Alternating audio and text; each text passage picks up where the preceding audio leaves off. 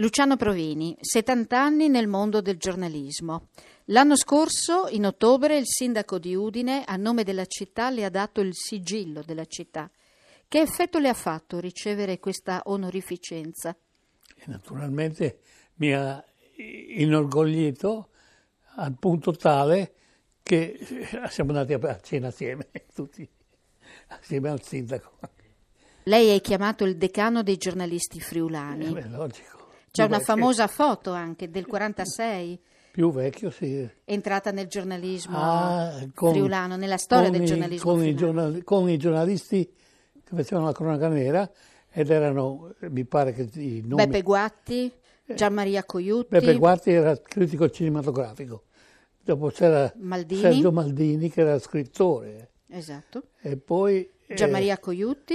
Gian Maria Coiutti, il figlio di del rappresentante sindacale. Ecco. Il Licio Colonnello? Licio Colonnello eh, che, di sinistra questo invece.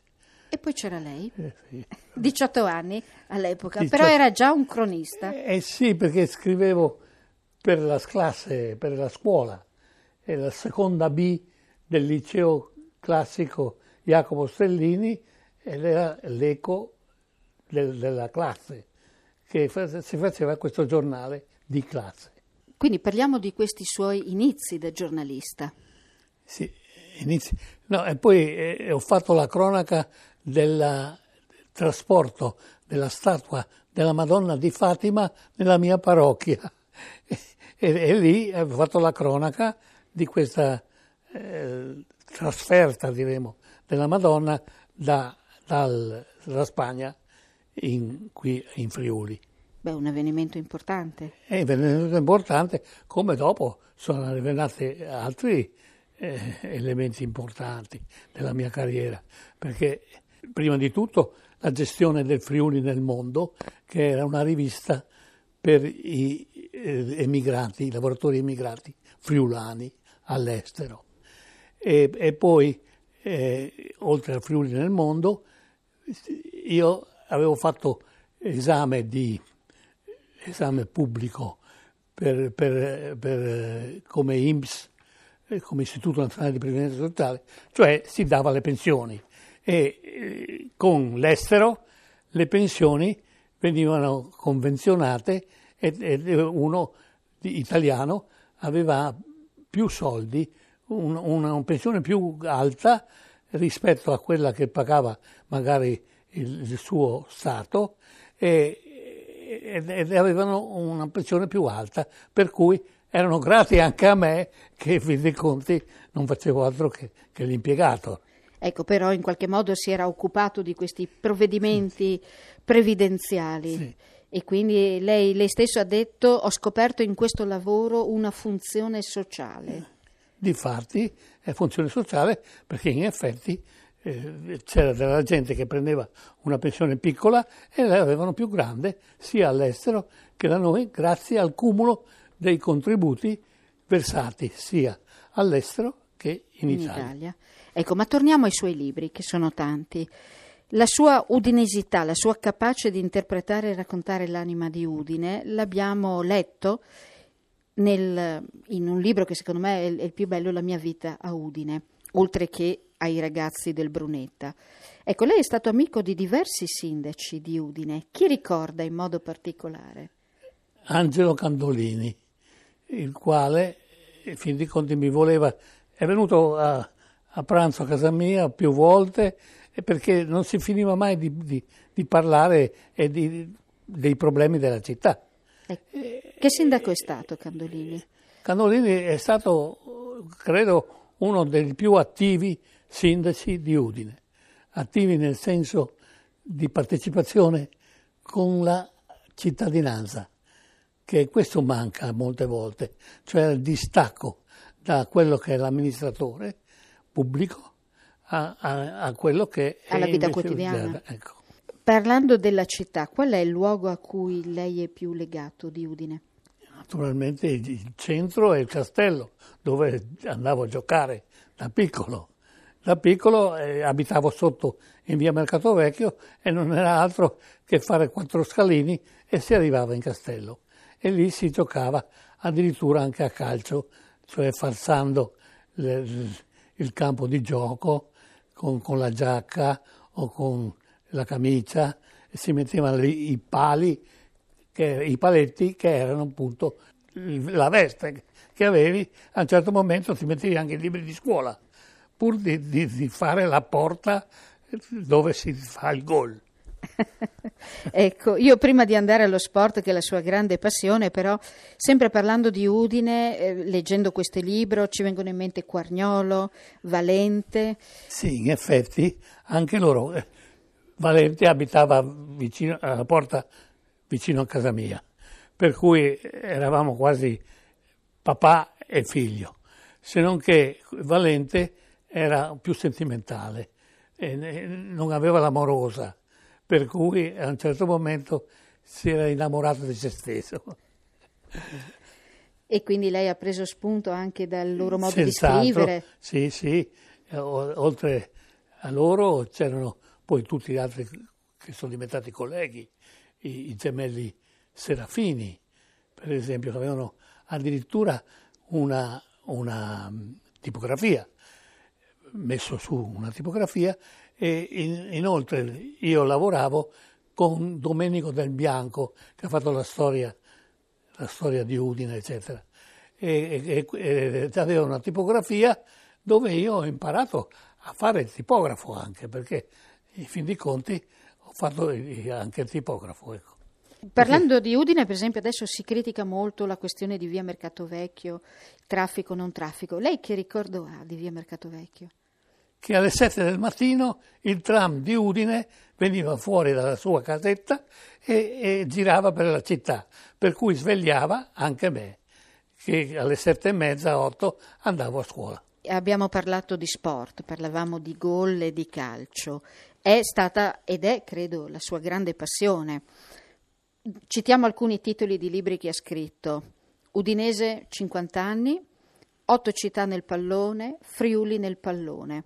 Ci racconta sì. qualche aneddoto dell'Udinese? No, le, le, dirò che in fin dei conti l'Udinese era uno degli elementi cittadini, cioè la città viveva anche sulla passione per l'Udinese, per la squadra di calcio, forse anche ingenuamente, ma ad ogni modo erano molto legati alla, a questa struttura sportiva che era, si proseguiva anno per anno con i parenti, i figli. Io per esempio ero il nipote di due portieri della nazionale che si chiamavano Lipitzer e hanno fatto il, i portieri dell'Udinese. Negli anni 30? Negli anni 26, 27, cioè prima che nasca. Dopo sono nato nel 28 io. Ecco, e parliamo anche dell'Udinese quando è andata in Serie A. No, ma soprattutto quando è andata in Serie B, perché è stata eh, multata per condotta scandalosa, eh, perché ha venduto delle partite e dei certi risultati di comodo. E allora possiamo nominare Zico, Zaccheroni? Sì, Zico è una cosa a parte perché io conoscevo il direttore sportivo dell'Udinese che è andato in Brasile a prendersi Zico e questo si chiamava Dalci, si chiama tuttora Dalci, e, e ha fatto questa Udinese da Serie A con, non solo con Zico, ma con Carnevale e, e altri giocatori di una certa levatura. E qual è stato secondo lei il momento più magico? Più magico era nel 1955, quando è arrivata seconda in classifica a, po- a pochi punti dal Milan che ha vinto lo scudetto. E l'Udinese, no, per me il momento magico è stato il, l'Italia 90 che mi hanno messo dentro nel comitato organizzatore degli incontri che la Spagna e la Corea ha fatto a Udine.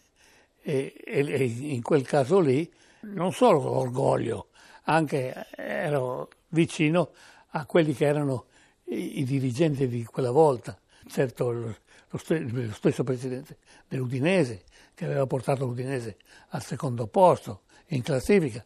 E, e, e questi eh, signori eh, mi hanno condotto insieme a, a, a ospitare eh, la gente che veniva, giornalisti e gente che veniva dalla Corea e dalla Spagna, Portogallo, e quindi eh, internazionalizzazione della città. C'è un libro che a me ha colpito, che forse è stato il suo lavoro più impegnativo, Il Friuli dei Colonnelli. Ecco, i colonnelli, sapete perché ho messo colonnelli? Colonnelli perché erano i capi partigiani si erano qualificati con questo riconoscimento eh, di, di, essere grado di colonnello, cioè erano, erano i padroni, i capi dei comandi militari che erano a Udine sia fatti dai tedeschi e sia fatti dalla città stessa. Ecco, io l'ho, l'ho, guardato ed è un lavoro molto molto complesso, è una cronistoria molto dettagliata. Lei deve avere veramente raccolto documenti originali. Sì, un po' anche esperienza personale, perché io sono stato assieme a questa, a questa gente. Difatti, quando mi hanno caldeggiato il mio viaggio in Russia perché imparassi come il comunismo ha portato eh, la Russia a livelli così alti e, e mi hanno dato questo incarico e, mi, e io sono andato uno dei primi italiani andati a Mosca. Ecco, negli anni? Subito dopo la guerra, 47, 40. Quasi 50, 48, sì, eh. C'è una dedica particolare al, che c'è nel libro, dedicata a suo papà, Giorgio. Sì, perché mio papà era sottotenente degli Alpini ed era eh, quelli che avevano eh, avuto il congedo e, e quindi a un certo momento si è interessato di portare gli alpini ufficialmente in ogni manifestazione che era a Udine, perché gli alpini erano un, un prodotto tipico friulano, essere alpino. E quindi quelli in congedo lui è stato presidente delle varie associazioni di congedati.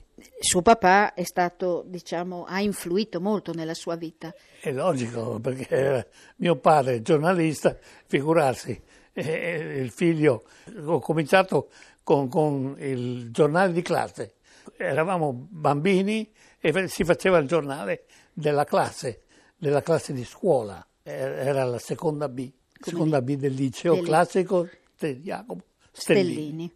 Ecco, il suo papà all'epoca invece era... Era nato dal Messaggero Veneto, cioè il primo giornale fatto dalla democrazia dopo la guerra a Udine è il Messaggero Veneto, che adesso hanno cambiato, il Veneto si vede appena, perché prima di tutto deve essere messaggero, perché Veneto eh, si confonde con la Venezia euganea, di cui non dico che eravamo nemici, ma eh, per esempio, eh, insomma, il triestino era un po' preso in giro dal friulano e viceversa, il triestino prendeva in giro il friulano. Ecco perché poi mi sono messo assieme alla Camera di Commercio per propagandare il MED in Friuli, cioè come si dice MED in Italia, cioè fatto in Italia, si, diceva Made in Friuli, testardaggine friulana perché eh, Med significava che eri molto legato al lavoro, al guadagno, alla vita di ogni giorno. Un episodio, un suo ricordo in questa vita di giornalismo, cosa si ricorda con più? Il eh, ricordo è la città, cioè la città che, che è proseguita e è andata avanti, tanto è vero che che era confortato dall'amicizia con i vari sindaci, perché Bressani e Candolini sono stati sindaci che erano stati a scuola con me, cioè compagni di banco. E lei non ha mai pensato di entrare in politica? No, eh, no, eh, no, no, perché eh, io ho vissuto, poi mi sono innamorato di mia moglie, ci, mi siamo sposati e, e abbiamo vissuto completamente diverso dal politico.